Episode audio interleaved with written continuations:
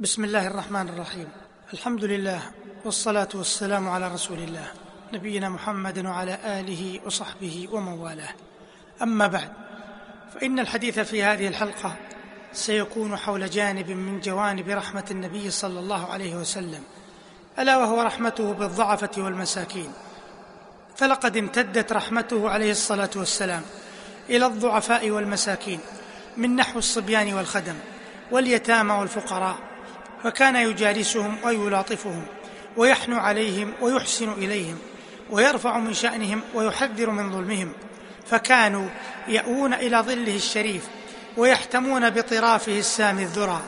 وأخباره عليه الصلاة والسلام في هذا الباب كثيرة متنوعة وإليكم طرفا من ذلك. اولا رفعه من شأن الضعفاء وحثه على التخفيف عليهم. فعن حارثة بن وهب رضي الله عنه قال سمعت النبي صلى الله عليه وسلم يقول ألا أخبركم بأهل الجنة؟ كل ضعيف متضعف.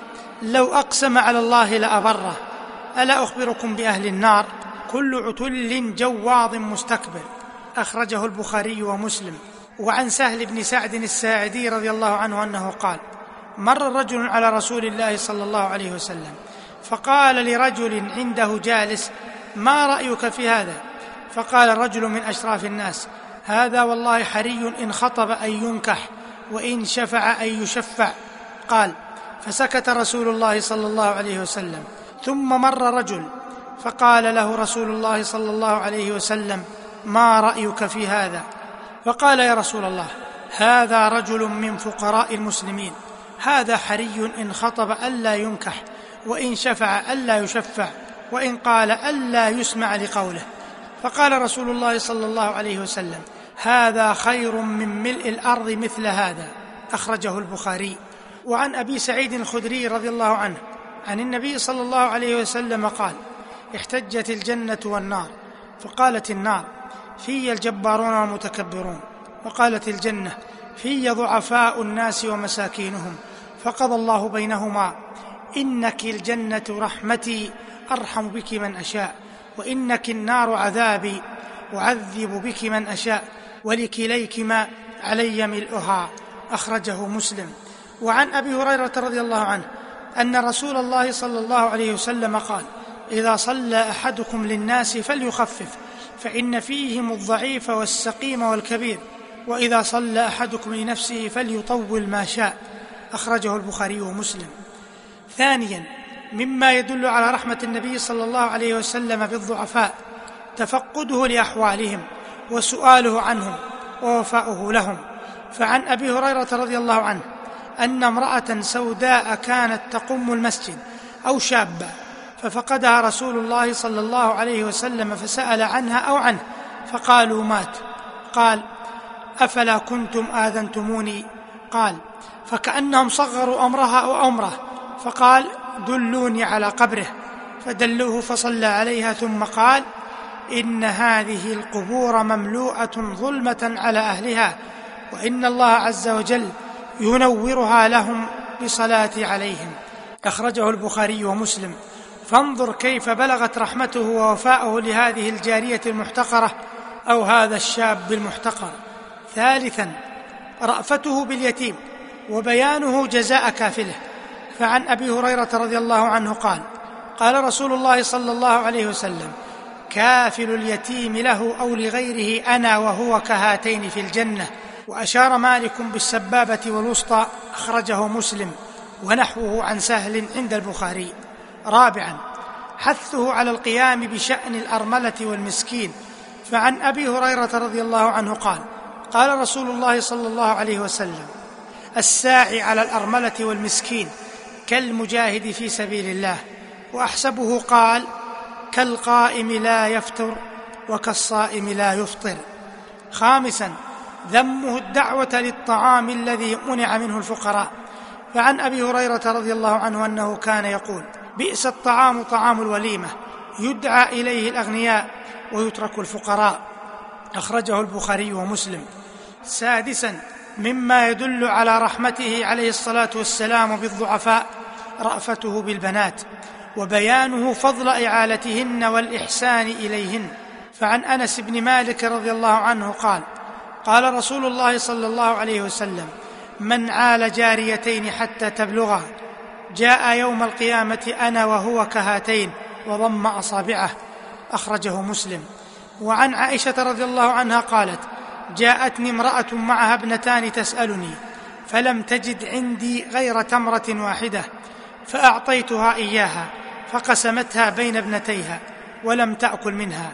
ثم قامت فخرجت فدخل النبي صلى الله عليه وسلم فحدثته فقال من ابتلي من هذه البنات شيئا فأحسن إليهن كن له سترا من النار. أخرجه البخاري ومسلم. تحذيره من تضييع حقوق الضعفاء. فعن أبي شريح الخزاعي رضي الله عنه قال قال رسول الله صلى الله عليه وسلم اللهم إني أحرج حق الضعيفين اليتيم والمرأة.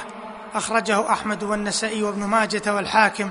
وقال صحيح الإسناد على شرط مسلم ووافقه الذهبي. ثامنا رحمته بالمرضى إذا زارهم.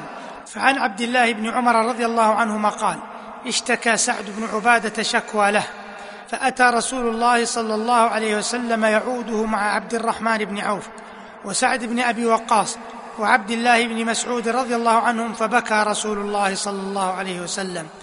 فلما رأى القوم بكاء رسول الله صلى الله عليه وسلم بكوا فقال ألا تسمعون؟ إن الله لا يعذب بدمع العين ولا بحزن القلب ولكن يعذب بهذا وأشار إلى لسان حاله أو يرحم. أخرجه البخاري ومسلم. تاسعا رحمته بالصغار وبكاؤه عليهم. فعن أبي قتادة الحارث بن ربعي رضي الله عنه قال قال رسول الله صلى الله عليه وسلم إني لأقوم إلى الصلاة وأريد أن أطول فيها فأسمع بكاء الصبي فأتجوز في صلاتي كراهية أن أشق على أمه أخرجه البخاري. وعن أبي هريرة رضي الله عنه قال قبل النبي صلى الله عليه وسلم الحسن بن علي رضي الله عنهما وعنده الأقرع بن حابس فقال الأقرع إن لي عشرة من الولد ما قبلت منهم أحدا.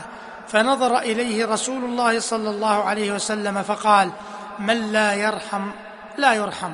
أخرجه البخاري ومسلم. وعن عائشة رضي الله عنها قالت قدم ناس من الأعراب على رسول الله صلى الله عليه وسلم فقالوا أتقبلون صبيانكم؟ فقال نعم. قالوا لكن والله ما نقبل. فقال رسول الله صلى الله عليه وسلم أو أملك أن كان الله نزع من قلوبكم الرحمة أخرجه البخاري ومسلم. وعن أسامة بن زيد رضي الله عنهما أن رسول الله صلى الله عليه وسلم رفع إليه ابن ابنته وهو في الموت ففاضت عينا رسول الله صلى الله عليه وسلم. فقال له سعد ما هذا يا رسول الله؟ قال هذه رحمة جعلها الله تعالى في قلوب عباده وإنما يرحم الله من عباده الرحماء. أخرجه البخاري ومسلم.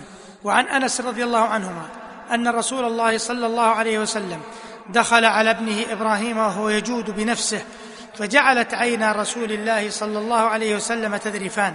فقال له عبد الرحمن بن عوف وأنت يا رسول الله؟ فقال يا ابن عوف إنها رحمة.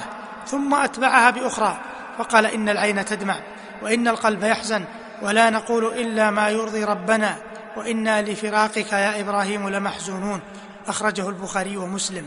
عاشرا مما يدل على رحمته عليه الصلاة والسلام بالضعفاء حثه على إكرام الخدم والحشم. فعن المعرور بن سويد رضي الله عنه قال رأيت أبا ذر الغفاري رضي الله عنه وعليه حلة وعلى غلامه مثلها. فسألته عن ذلك فذكر أنه ساب رجلا على عهد رسول الله صلى الله عليه وسلم فعيره بأمه. فقال النبي صلى الله عليه وسلم إنك امرؤ فيك جاهلية هم إخوانكم وخولكم والخول الخدم والحشم. جعلهم الله تحت أيديكم. فمن كان أخوه تحت يده فليطعمه مما يأكل وليلبسه مما يلبس ولا تكلفوهم ما يغلبهم. فإن كلفتموهم فأعينوهم. أخرجه البخاري ومسلم. وعن أبي هريرة رضي الله عنه عن النبي صلى الله عليه وسلم قال إذا أتى أحدكم خادمه بطعامه فإن لم يجلسه معه فليناوله لقمة أو لقمتين أو أكلة أو أكلتين فإنه ولي علاجه. أخرجه البخاري ومسلم. الحادي عشر نهيه عليه الصلاة والسلام عن أذية الخدم. فعن سويد بن مقرن رضي الله عنه قال رأيتني سابع سبعة من بني مقرن ما لنا خادم إلا واحدة لطمها أصغرنا فأمرنا رسول الله صلى الله عليه وسلم أن نعتقها. أخرجه مسلم. وفي حديث ابن عمر رضي الله عنهما كفارته أن يعتقه. أخرجه مسلم. أيها المستمعون الكرام كل ما مضى من مظاهر رحمة النبي عليه الصلاة والسلام في الضعفاء أثر من آثار رحمته التي أودعها الله في نفسه الشريفة المباركة. وإلى هنا ينتهي وقت هذه الحلقة. والسلام عليكم ورحمة الله وبركاته.